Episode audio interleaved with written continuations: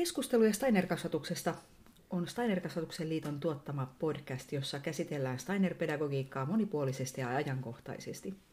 Minä olen Pia Pale, Steiner-kasvatuksen liiton toiminnanjohtaja. Tässä lähestyksessä meillä on aiheena rytmit opetuksen tukena Steiner-kasvatuksessa.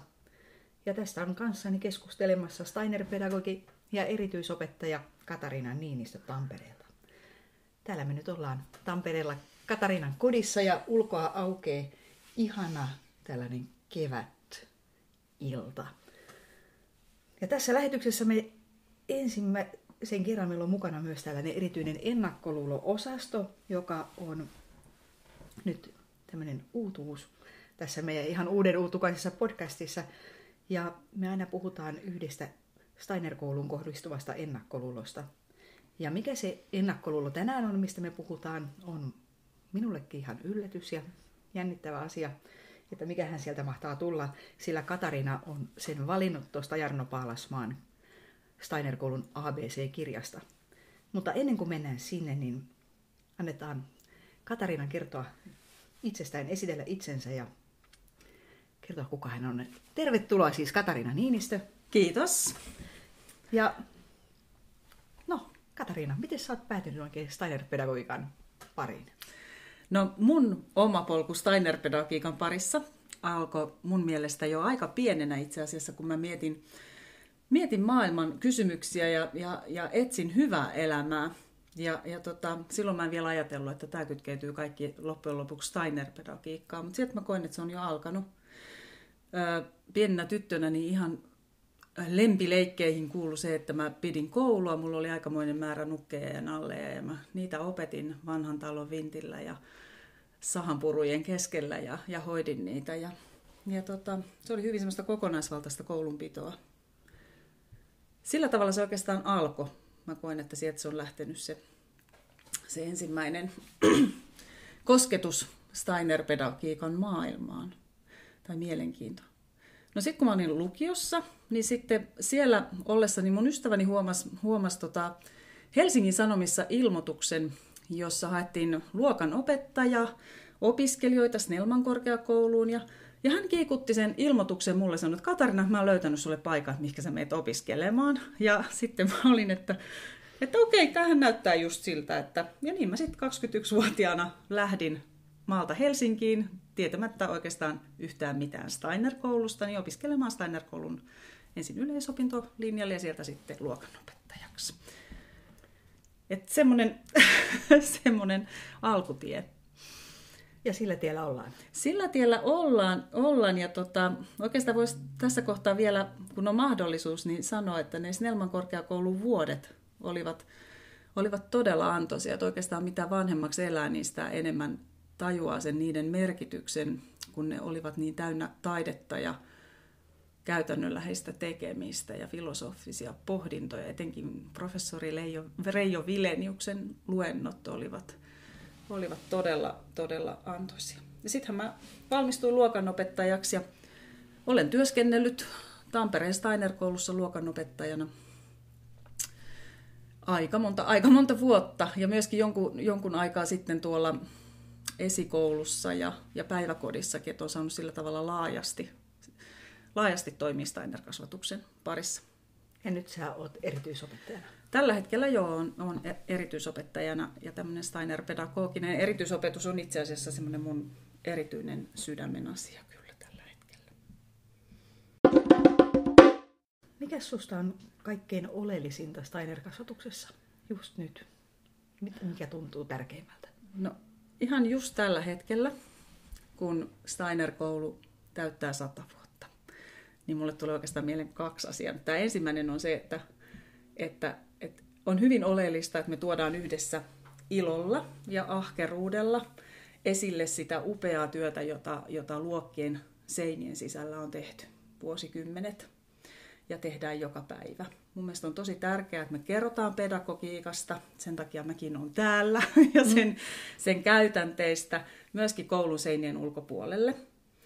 Ja meillä on, meillä on upea kansainvälinen koululiike, ja me voidaan, voidaan sitä yhdessä kehittää. Ja mun mielestä meidän pitää myöskin käydä, käydä niin kuin vuorovaikutusta muiden kasvatusalan asiantuntijoiden kanssa.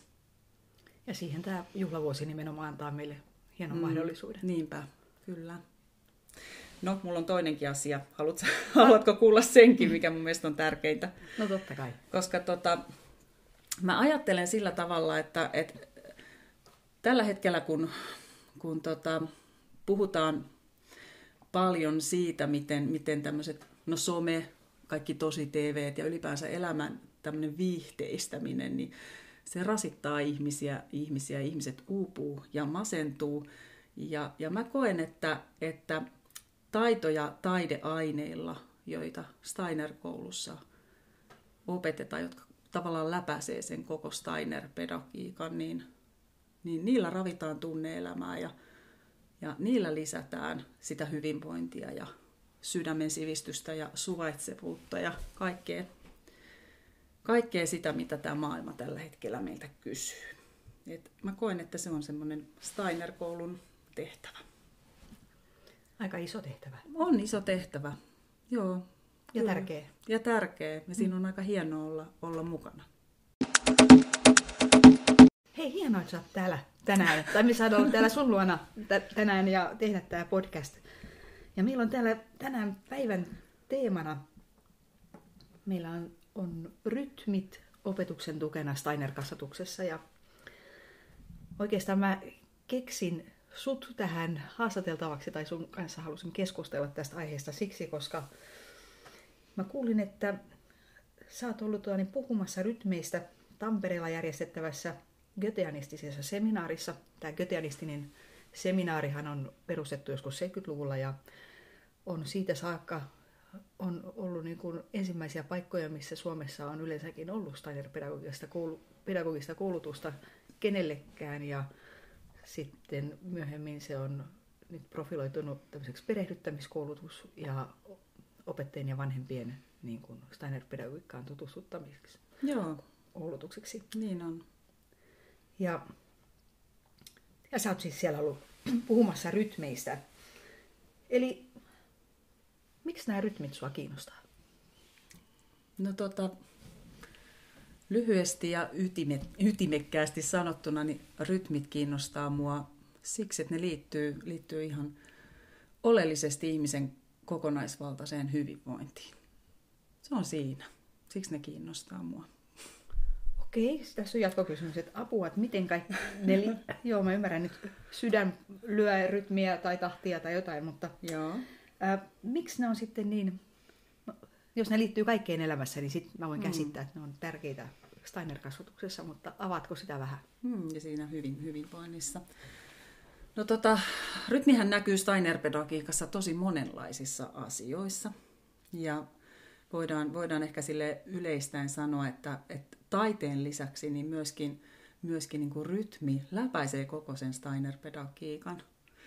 Ja ää, laajempana kuvana voidaan nähdä ja tiedetäänkin, että ylipäänsä kaikkeen kasvuun ihmisessä ja luonnossa niin liittyy rytmisyys, niin kuin äsken mainitsitkin, niin sehän on, niin kuin, se on auringon liikkeessä ja se on planeettojen liikkeessä ja se on, se on hengityksessä, sydämenlyönnissä, se on vuorokauden rytmissä, se on, rytmi, rytmi on joka paikassa olemassa.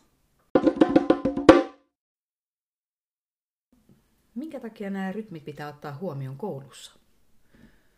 No niin kuin mä tuossa äskenkin jo sanoin aikaisemmin, niin rytmi liittyy siis hyvinvointiin ja, ja jos lapsi ei voi hyvin, niin silloin hänen on vaikea innostua ja, ja kiinnostua asioista. Ja jos et saa innostunut etkä kiinnostunut, niin silloin on kyllä aika mahdoton myöskään oppia mitään.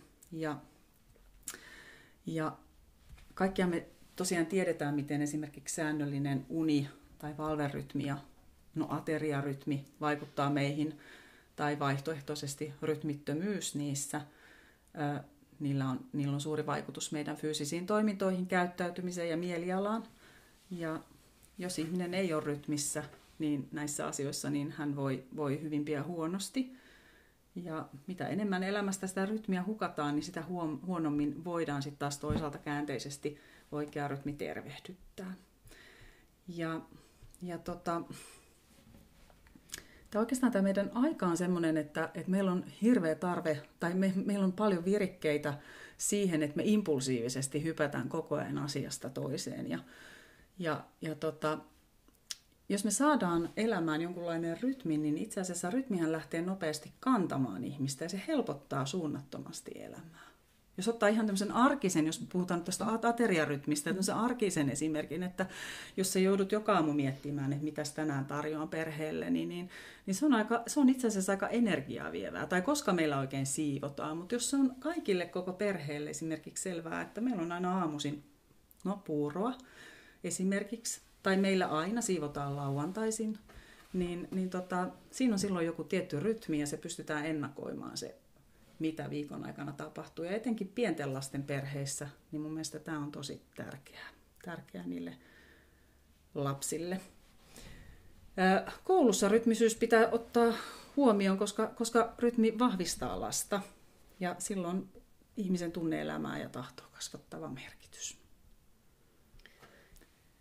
No mä palaan vielä, saanko mä palata vähän taaksepäin? Joo. Tuossa puhuit tästä, että kun just pienten lasten perheisiin tää, tai perhe-elämässä pitäisi olla sitä niin kuin säännöllistä rytmiä. Mm. Ja se, että se on varmaan niin kuin nykyään on aika haastavampaa niin kuin pitää yllä kuin aikaisemmin. Ja varmasti, varmasti niin on. On, että siinä on, vanhemmat on siinä tosi ison haasteen, haasteen edessä. Mutta sitten kuitenkin niin kuin opettajana on, on, on jotenkin tehnyt sellaisia havaintoja, että, että sellaiset perheet, joissa pystytään se rytmi pitämään, niin, niin niiden perheiden lapset usein myöskin voi paremmin. Et meille kaikille, kaikille semmoinen elämän rytmi ja semmoinen ennakoitavuus siinä, mitä, mitä on tulossa, niin sehän helpottaa elämää. Erityisen tärkeää se on pienille lapsille ja aivan erityisen tärkeää tietysti erityislapsille. Mm. Että pystytään ennakoimaan, mitä on seuraavaksi tapahtumassa ja mitä, niin, mitä tapahtuu seuraavaksi. Ja se liittyy siihen elämisen rytmiin. Ja sitten, no ehkä tuohon vielä sanoisin sen, että, että niin kuin arjen ja pyhän välinen ero ja se rytmi, milloin arki vaihtuu pyhäksi, jolloin me levätään. Se pyhä tarkoittaa sitä, että levätään, niin se on varmaan tänä päivänä myöskin aika haasteellista.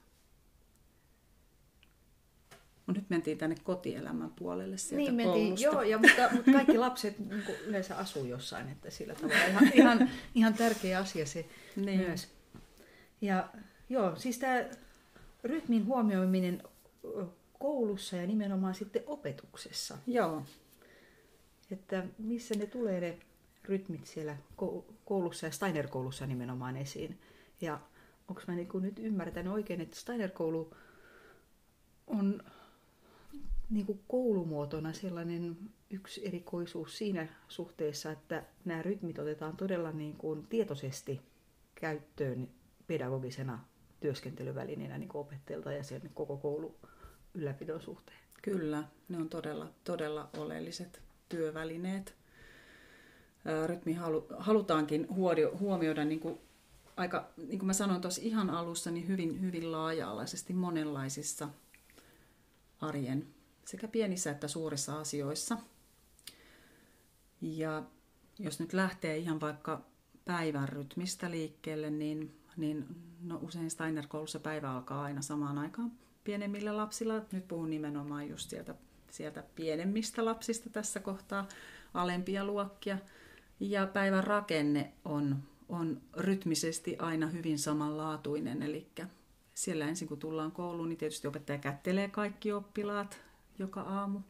Ja sen jälkeen alkaa päivän rytminen osuus, noin kaksikymmentä minuuttia, puoli tuntia, jossa tehdään rytmejä.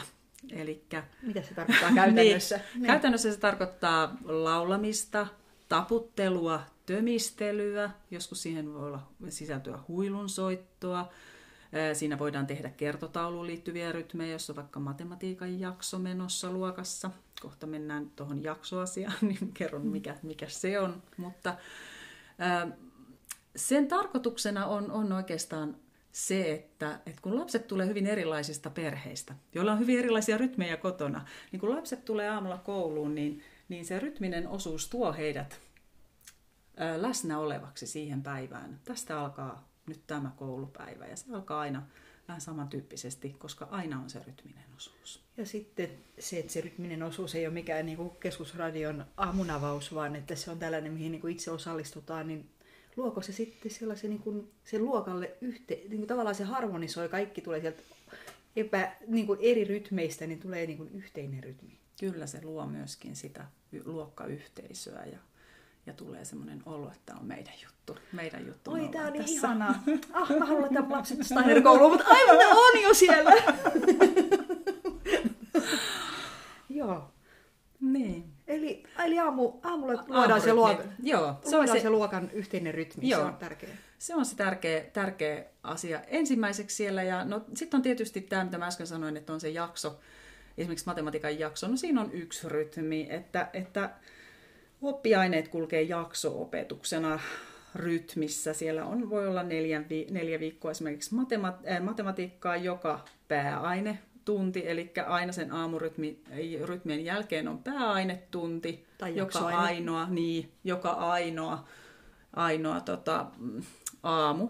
Ja jos on menossa matematiikan jakso, niin sitten se jaksoaine on matematiikkaa ja sitä on sitten... sitten eli, eli se rytmi... pysyy myöskin, säilyy myöskin siinä. Se ei, ei ole pientä sirpaleista. Aineet vaihtuisi siellä lukujärjestyksessä päivästä toiseen, vaan lapset tietää, että nyt on matematiikan jakso, nyt on, ollaan siinä rytmissä. Sitten vaihtuu taas äidinkielen jaksoon, vaikka kolmen neljän viikon päästä ja, ja tota, tai kuuden viikon päästä. Siirrytään uuteen jaksoon. Ja tämä aine, tai tämä jaksoainetunti siis tarkoittaa, että aamun noin kaksoistunnin verran Joo. on sitä oppiaineita, johon sisältyy tämä rytminen osuus. Kyllä. Ja sitten sen jälkeen on, sitten, on eri oppiaineita lukuaineistuksen mukaisesti. Sitten tulee kielet ja, ja tota, käsityöt ja liikunta ja musiikki ja muut aineet. Et, et se rytmi on myöskin, se on siinä. Öö, no sitten tietysti rytmi on myöskin siellä ihan, ihan oppituntien sisällä, että siellä opettaja huolehtii siitä, että se oppitunnin rytmi on myöskin sellainen, että siellä on sekä uloshengitystä että sisäänhengitystä. No mitä se tarkoittaa? Eli sitä, että, että, että ensin siinä rytmisessä osuudessa uloshengitetään ja sitten tulee se opetettava asia ja, ja sisäänhengitetään, johon kuuluu oikeastaan aika lailla mun mielestä kuuntelu siihen sisäänhengittämiseen. Ja sitten taas uloshengitetään. Esimerkiksi voidaan, no toki piirtäminen voi olla myöskin sisäänhengittämistä, mutta päästetään tavallaan. Tarkoitatko mm. se, niin kuin, että siinä, tässä niin kuin vaihtelee se aktiivinen tekeminen Kyllä. ja sitten tietyllä tavalla semmoinen niin pasta, sisäänpäin, vasta, joo. Eikä se ole niin kuin passiivista, se on ehkä aktiivinen vastaanottaminen. Kyllä, mutta just sitä. Mutta tavalla se, että se on koko ajan liikkeessä, jolloin se ei tule sellaiseksi niin kuin staattiseksi se oppilaan oleminen, että sä kuuntelisit niin kuin koko aamun, kun ope paasaa. Kyllä, juuri sitä. Juuri sitä. Ja se on opettajan tehtävä huolehtia siitä, että se hengittävyys luokassa, luokassa toimii ja se rytmi, rytmi siinä tekemisen ja, ja kuuntelemisen välillä. Ää, no sitten Steiner-koulun ihan... Hi- Mahtava juttu on tämä kolmen päivän rytmi tietysti opetuksessa. Eli siellä on taas se rytmi. eli eli tota, opetushan tapahtuu niin sanotusti semmoisella yön yli oppimisen rytmillä, jolla pyritään sit vahvistamaan sitä asioiden sisäistämistä.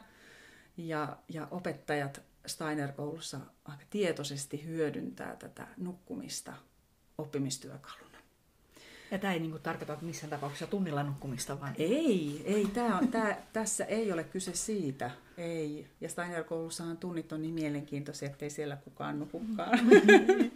Mutta tota, kolmen päivän rytmi opetuksessa toimii siis niin, että, että tota, jos nyt ajatellaan esimerkiksi alaluokalla, no otetaan vaikka tämä matematiikka, josta nyt äsken oli niin, niin tota, maininta, niin, niin se voisi toimia esimerkiksi sillä tavalla, että että ensimmäisenä päivänä opettaja esimerkiksi opettaa, opettaa jonkun uuden laskutoimituksen ja saattaa olla sitten, että hän on kertonut siihen myöskin jonkun tarinan. Sitten jo, ja ja tota, lapsi lähtee sitten tämän, tämän sisällön kanssa, jonka hän on koulusta saanut. Sen on tarkoitus oikeastaan olla semmoinen sisällöllinen kohokohta siinä, siinä koko koulupäivässä. Ja, ja hän lähtee sen kanssa kotiin ja, ja prosessoi tietämättään tietysti sitä asiaa yön aikana unessa.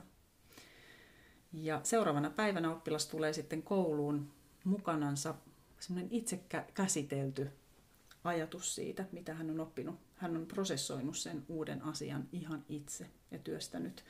Ja silloin toisena päivänä opettaja pyytää sitten oppilaita jälleen kertomaan sitä asiaa, joka edellisenä päivänä on opetettu. Ja, ja silloin oppilaat saavat sitten tuoda, tuoda sen oman, oman, omasta näkökulmastaan niin kuin työstettynä sen asian sinne luokkaan ja jakaa sen muille. Ja siellä tietysti jokainen on ehkä työstänyt sitä vähän eri tavalla, niin siinäkin tapahtuu sitten taas oppimista, kun kuunnellaan, kuunnellaan muita. Ja tämä on mahtava hetki opettajan lähteä sitten sen jälkeen syventämään sitä aihetta vielä, vielä syvemmälle. Ja kolmantena päivänä sitten, kun on nukuttu toinenkin yö, niin, niin sitten asiasta voidaan, voidaan sitten kirjoittaa, piirtää ni, niihin itse tehtyihin työkirjoihin. No, tämä kuulostaa tosi ihanalta ideaalilta, mutta mm. sehän kun katselee opetussuunnitelmia, mm. niin siellä on niin paljon niitä asioita, että miten, miten ne asiat saa niin kuin kolmen päivän rytmeihin. Ja mm. miten sitä kouluviikkoa, kun siinä on viisi päivää? Siinä on aikamoiset paineet. Paineet kyllä mä myönnän sen opettajilla tänä päivänä erityisesti. Musta tuntuu, että se oli helpompaa aikaisemmin noudattaa sitä kolmen päivän rytmiä.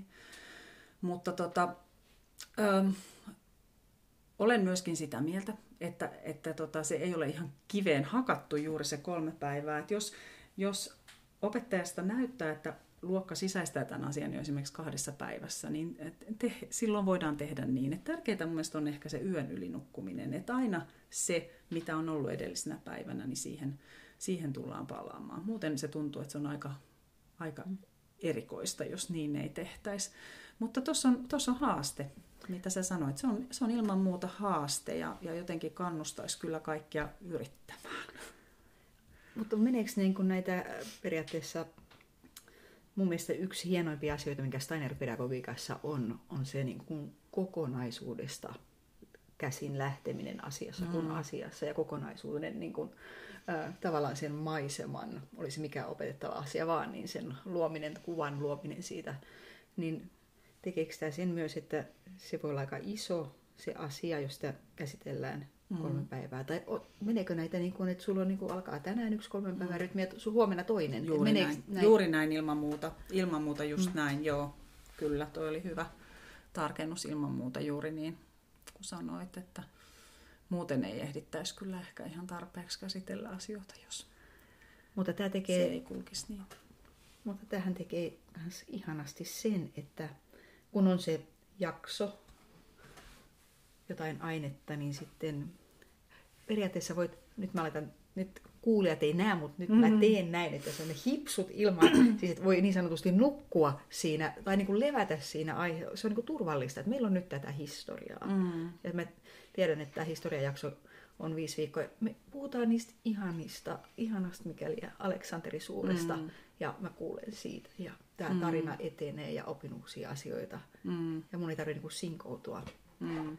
Ja toi, mitä sä alussa puhuit siitä niin kuin tärkeistä asioista, mikä Steiner-pedagogiikassa on, niin liittyykö nämä yhteen nyt? Tähän mm. tämä visuaalinen maailman ärsykkeet ja sitten mm. tämmöinen niin tämä rytmissä lepääminen. Kyllä ne liittyy, joo. Ja just nämä kuviensa hienosti nyt, tosiaan tässä kuulijat eivät nähneet, kun sä loit kuvaa siitä Aleksanterista, niin, niin sehän on, on, on hyvin semmoinen tärkeä asia. Se kuvan luominen Steiner-pedagogiikassa. Ei niinkään ne, että opitaan sitten ne vuosiluvut sieltä, vaan luodaan niitä suuria kokonaisuuksia. Et ei, ei perusopetuksessa varmaan ole niin tärkeää, että, että opitaan jotain tiettyjä vuosilukuja, vaan osataan. Tulee sellainen kuva maailmasta, minkälainen maailma on ja tuntuma. No, tässä ollaan nyt puhuttu tästä niin kuin aamurytmisestä osuudesta. Sitten me ollaan puhuttu niin kuin jaksorytmistä, mikä menee koko kouluvuoden läpi, ja tietysti siinä oppitunnin sisällä olevasta rytmistä. Onko tämä muita rytmejä mitään? Ja sitten me puhuttiin sit kolmen päivän rytmistä. Anteeksi, niin mä katsoin heti unohdin. Ihan viimeiseksi. Joo, kolmen päivän rytmikin oli vielä siellä. Joo. Eli mitä muita rytmejä on? No, kyllähän Steiner-koulussa niin kun rytmistä puhutaan, niin, niin ilman muuta täytyy mainita myöskin tämä vuoden, vuoden aikojen rytmi, koko vuoden rytmi, miten, miten siellä koulutyössä huomioidaan tämä vuoden, vuoden rytmi. Eli tota, kaikki vuoden aikoihin liittyvät juhlat on hyvin tärkeitä Steiner-koulussa ja, ja etenkin sellaiset juhlat, joissa, joissa luonto on jossakin käännekohdassa. Mikael-juhla, joka, joka myöskin sadonkorjuujuhlaksi nimitetään. Niin. niin, joka on siis syksyllä. Joka on syksyllä, kyllä. No sitten joulujuhla ja pääsiäinen. Ja, ja näissä juhlissahan on hirveän tärkeää se, että, että panostetaan semmoiseen ihmisen sisäisiin kokemuksiin ja, ja yhteisöllisiin, yhteisiin kokemuksiin niin, että ne juhlat ei jäisi semmoiseksi materialistiseksi, pinta, pintapuoliseksi kokemukseksi, vaan, vaan se koettaisi ihan sisäisyydessä se, se juhla. Ja silloin nämä, nämä, niin kuin juhlimiselle on aikaa, annetaan aikaa aika paljon Steiner-koulussa. Kyllä, se on sellainen asia, että kun meidänkin koulussa Tampereella on välillä on sijaisia tai, tai on, on tota, ihmisiä, jotka ei ole välttämättä ollut niin paljon Steiner-koulun kanssa tekemisissä, niin sitä he aina ihastelee, että, että miten paljon me panostetaan siihen, myöskin siihen juhlaan, niin sehän liittyy siihen rytmiin. Ja silloin se on niin kuin koko yhteisö elää niin kuin siinä samassa rytmissä. Kyllä. Ja tietyllä tavalla aikaisemmin, kun ajattelee, niin koko yhteiskuntakin eli näistä juhlarytmissä, että nyt meillä on sitten tämmöinen koulu mm. ja vieläkin, mutta ehkä hei, jotenkin heiveröisempi se tuntuma siinä. Mm, kyllähän se oli paljon helpompaa silloin. Varmasti entisinä aikoina uskon, että eletti, kun oli pakkokin elää sen luonnon rytmin mukaisesti, että, että, että sitten elämä sujui ja pärjäsi. Mm, ja kyllähän sen tietää, niin kuin, että toiset sanoo, että on jouluihmisiä ja alkaa valmistelemaan. Tietyllä tavalla kyllä on ihmiset, ihmisillä on kaipaus siihen, että mm. voi elää, niin kuin, rytmittää sen oman vuotensa mm. tiettyjen niin kuin, asioiden mukaisesti. On, ja lapsethan rakastaa juhlia. Ja... Niin, ja eikä aikuisillekaan ne pahaa tee. Ei tee.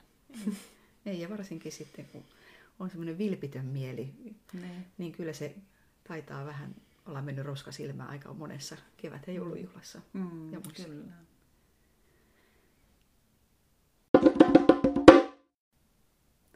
No vielä mä rytmistä kysyisin, että... Äh. Täällä mulla oli tämmöinen kysymys valmiina, että onko rytmit vaan joku pienten lasten juttu, mutta nyt kaiken tämän puhutun perusteella vaikuttaa ihan tyhmältä kysymykseltä, mutta anna joku viisas vastaus. No tota, kyllähän, kyllähän se niin kuin erityisen tärkeää on pienille lapsille. Kyllä, kyllä mä oon siitä ihan samaa mieltä, että, että tavallaan, tai en mä tiedä, sanoit sä niin, että se on pienten lasten juttu, mutta mitä pienemmästä lapsesta on kyse, niin sitä, sitä tärkeämpää se on elämässä ja oppimisessa. Ja, ja tota, sitten meidän täytyy muistaa, että, että, että pienen lapsen ja pienen koululaisen kohdalla niin se rytmin luominen ja sen ylläpitäminen, niin se on meidän aikuisten vastuulla sekä, sekä siellä kodissa että myöskin koulussa. Ja, ja jos ei sitä vastuuta ei oteta, niin, niin tota, kyllä lapset, lapset sitten, ne rupeaa olemaan huonosti, sen näkee. Ja sitten pulmat alkaa helposti kumuloitumaan, kun, jos sitä rytmiä elämässä ei ole. Ja, ja tota, kuten tosi ihan alussa puhuttiin, niin, niin tämä on, on niin kuin tänä aikana varmaan erityisen haasteellista vanhemmille. Ymmärrän sen hirveän hyvin, että se on, se on vaikea tehtävä, mutta se on semmoinen, jota kannattaa varmasti meidän kaikkien niin kuin miettiä omassa elämässä, minkälainen se meidän elämisen rytmi on. Osataanko rauhoittua? Ja... Pistetäänkö ne puhelimet pois sitten niin. illalla kokonaan ihan oikeasti? Ja, niin. ja joka pimpaukseen reagoida nukkumaan menon jälkeenkin. Ja nimenomaan. Muuta. Joo, ja, ja ihan oikeasti, ettei vaan pelkästään niin kuin puhuta niistä, vaan oikeasti niin kuin mm. yritettäisiin tehdä niin tärkeitä juttuja. Miten sä ylläpidät sun omaa rytmiä, elämärytmiä? Mm. Onko sulla jotain tämmöisiä vinkkivitosia? No tota, kyllä mun täytyy sanoa, että, että mä on, olen niin kuin oppinut elämän, elämä on opettanut, että, että mulle itselleni rytmi on hyvin tärkeä mun elämässä, että kyllä mä näistä rytmeistä puhun, niin, niin tota, myöskin olen niin kuin kokenut, että ne on mulle, mulle hyvin tärkeitä jaksamisen kannalta, että, että sellainen säännöllinen rytmi on olemassa. Että kyllä mä aika lailla, aika lailla tuota, menen nukkumaan samaan aikaan ja herään aika lailla samaan aikaan, oli viikonloppu tai ei, niin se rytmi säilyy. Ja sitten yritän huolehtia siitä, myöskin siitä, että se tulee se lepovaihe, jolloin sitten jaksaa, jaksaa taas virkeänä luoda uutta ja, ja ajatella uutta ja, ja tehdä asioita. Että, että tota, kyllä mä yritän pitää siitä, siitä huolta. Sehän vaatii, vaatii tota tahtoa, sen rytmin ylläpitäminen aluksi ainakin. Ja sitten sen jälkeen, kun sä oot saanut jonkun rytmin elämään, niin sittenhän me kaikki tiedetään se, että et sitten pikkuhiljaa se rupeaa kantamaan. Sitten sun ei tarvitse enää ajatella sitä. Sitten sä vaan lähdet joka aamu polkupyörällä, vaikka se aluksi on ollut niinku vaikeeta, niin, niin sitten se rytmi lähtee kantamaan, niin sitten sulle tulee ää, tilaa uusille asioille, ja, ja se ei enää vie energiaa, että sun tarvitsisi miettiä, että et olisiko se nyt hyvä mun kunnon kannalta, että mä joka aamu pyöräilisin vaikka töihin. Että et ne on semmoisia rytmi, rytmiasioita, joita mä yritän omassa elämässäni kiinnittää niihin huomiota.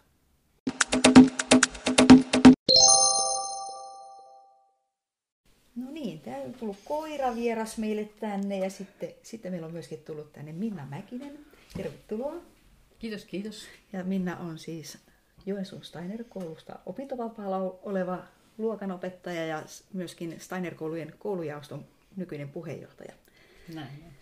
Ja nyt me tota, niin siirrytään tämmöiseen jännittävään osuuteen, nimittäin ennakkoluulo-osuuteen. Et minä ja Minna ei tiedetä yhtään, että mikähän, minkähän ennakkoluulon tuo Katariina on nyt meille varannut. Me vähän keskustellaan siitä.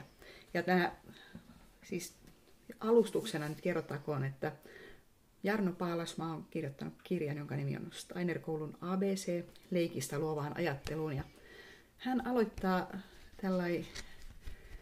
miten reippaasti kirjansa ennakkokäsityksillä, mitä ihmisillä on Steiner-koulusta. Ja hänellä on niitä siinä peräti kaksikymmentä sivun verran, että siinä on ollut Katariinalla kyllä vara valita, kun ensimmäisenä on päässyt valitsemaan, että nyt me ollaan tässä kirja edessä, että mä heti tästä, tota, niin sitten rupean tutkimaan asiaa. Eli... Joo, Joo no tota... Ähm... Luin niitä ennakkoluuloja tuolta Jarnon hyvästä kirjasta ja, ja, tota, ja sitten mietin, että no mikäs näistä nyt sitten mahtaisi olla semmoinen, joka, joka, jonka tähän poimisin. Ja, ja tota, sitten ää, jo aikuinen lapseni tuli käymään kotona ja hän on käynyt Steiner-kouluun niin kuin meidän kaikki kolme muutakin lasta. Ja ajattelin, että mäpäs kysyn häneltä, että, että mikä sun mielestä on ollut sun elämässä semmoinen kaikkein suurin ennakkoluulo, että mihin sä oot törmännyt, ja sitten ajattelin, että katsotaan, löytyykö se tuolta Jarnon kirjasta myöskin, niin kyllähän se sieltä löytyi. Hän sanoi, että, että tota, hänelle, hänelle sanottiin aina koulun ulkopuolella, että mutta eikö se ole semmoinen koulu, missä on kaikilla jotain oppimisvaikeuksia? Et eikö se ole semmoisten lasten koulu? Että ne, jotka ei sitten niinku peruskoulussa pärjännyt, niin sitten ne meni Steiner-kouluun. Ja sehän löytyi sieltä sitten, myöskin sieltä Jarnon kirjasta, että, että tota, onko, onko Steiner-koulu sellaisten oppilaiden koulu, joilla on paljon oppimisvaikeuksia. Tämä tietysti mua kosketti myöskin erityisopettajana, tämä tyttäreni kommentti, ja voi olla tietysti, että hän myöskin vastasi sen pitäen, pitäen sitä silmällä, että äitiä varmaan tämä voisi kiinnostaa. Niin. Joo. No tota, jos tässä nyt on tarkoitus sitten kumoa, kumota tämä ennakkoluulo, niin tota, ainakin keskustella, keskustella niin. siitä. Niin. Niin tota, mä sanoisin niin, että, että tota Steiner-kouluhan on hyvin edistyksellinen koulu, koska Steiner-kouluhan on ollut aina arvomaailmaltaan hyvin inklusiivinen koulu. Eli kaikille, kaikille yhteinen koulu, jossa kaikki oppilaat on tasavertaisia ja, ja käyvät koulu yhdessä. Erilaisista tuen tarpeista riippumatta, niin ihan jokainen oppilas on ihan yhtä tärkeä siinä kouluyhteisössä ja arvostettu yhteisön jäsenenä. Sehän on semmoinen perusarvomaailma, mikä Steiner-koulussa on ollut kauan ennen kuin inkluusiosta ainakaan minä olin edes kuullut mitään. Ja siis inkluusio tarkoittaa?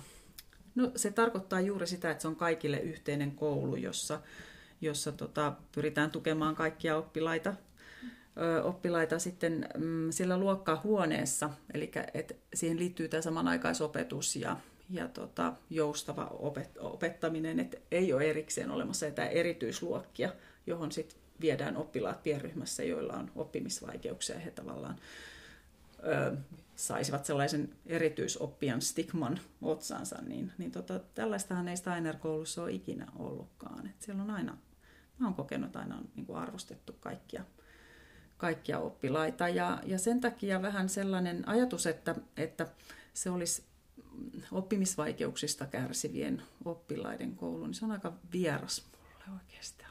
Et, mm. et, Et meillä kaikillahan on elämässä jotain pulmia ja haasteita ja me ollaan kaikki jossain lahjakkaita. Ja, ja musta se jotenkin... Hmm. Tämä, tämä niin kuin sieltä ehkä niin kuin nousi. Ja ei se oppilaan ihmisarvo ole kiinni siitä oppimiskyvystä myöskään. Että miksi siellä koulussa ollaan, jos ei olla oppimassa? Niin, joo. Tällaisen. Mitäs Minnalla herättää tämä? Kyllä, minäkin olen törmännyt tähän ajatukseen. Tietenkin. Ja tästä on, tätä on koulussa pohdittu ja sitten huomattu, että oikeastaan Steiner-koulussa on semmoisia työmenetelmiä, mitkä estää niitä oppimisvaikeuksia tai poistaa niitä. Kun meillä oli Steiner-pedagogisella koulutusviikonlopulla oli toimintaterapeuttia, niin he oli aivan haltioissaan kun huomasta muotopiirustus on juuri sitä, mitä he tekevät mm. sitten niiden kanssa, jo, joilla on hahmottamisen liikkeen vaikeuksia. Samaten eurytmia. Että Steiner-pedagogiikka itsessään on hoitavaa ja parantavaa, mm-hmm. joten juuri näin. Se käy ihan kaikille. Siitä on erityisesti etua niille, kellä on jotain vaikeuksia, mutta siitä on hyötyä ihan kaikille. Juuri näin. Joo, eli tämä oli oikeastaan niin kuin semmoinen, jonka halusin sieltä.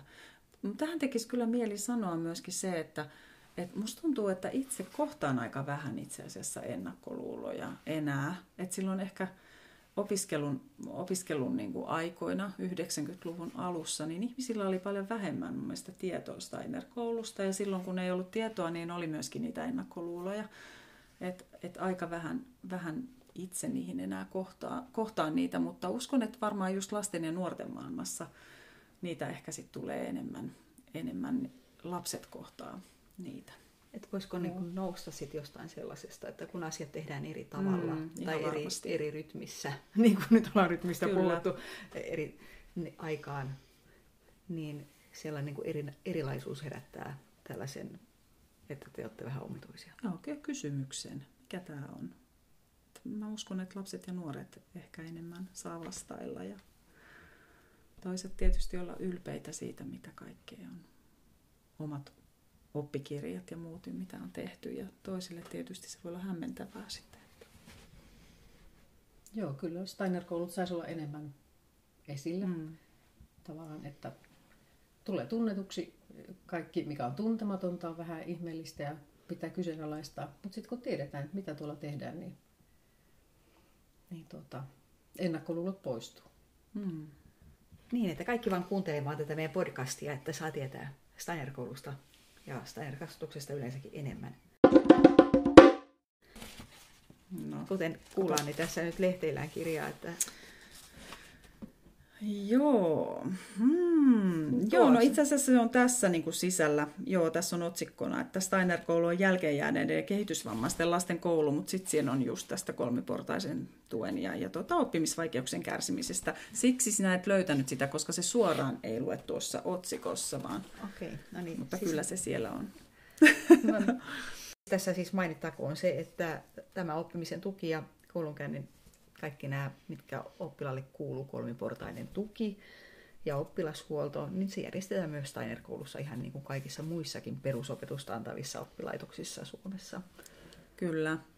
Ja se, mikä siellä myöskin Jarnon kirjassakin lukee, niin on mun mielestä aika tärkeä huomio, että, että toisaalta fakta on myöskin se, että meillä ei ole yhtään sen enempää resursseja erityisopetukseen ja muuhun kuin missään. Mutta juuri tämä, mitä Minna sanoi, niin meidän pedagogiikka itsessään on, on sellaista, että se varmasti niin kuin sekin jo hoitaa monenlaisia asioita.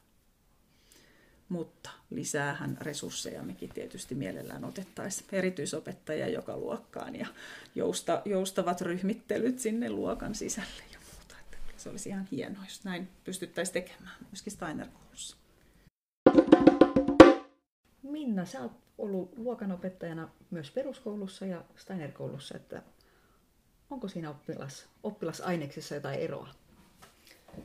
Joo, oppilasainesana kuulostaa ihan hassulta, mutta tuota... No lapsissa. Lapsissa. Minä sanon, että ei ole kyllä eroa. Että lapset on lapsia joka puolella. Jokaisella on omat haasteensa, vaikeutensa, lahjakkuutensa. En sanoisi, että on ero. Steiner-koulu on paikka kaikille lapsille. Joo, kyllä, koska jokaisen ihmisen elämä on, on ainutkertainen ja, ja arvokas.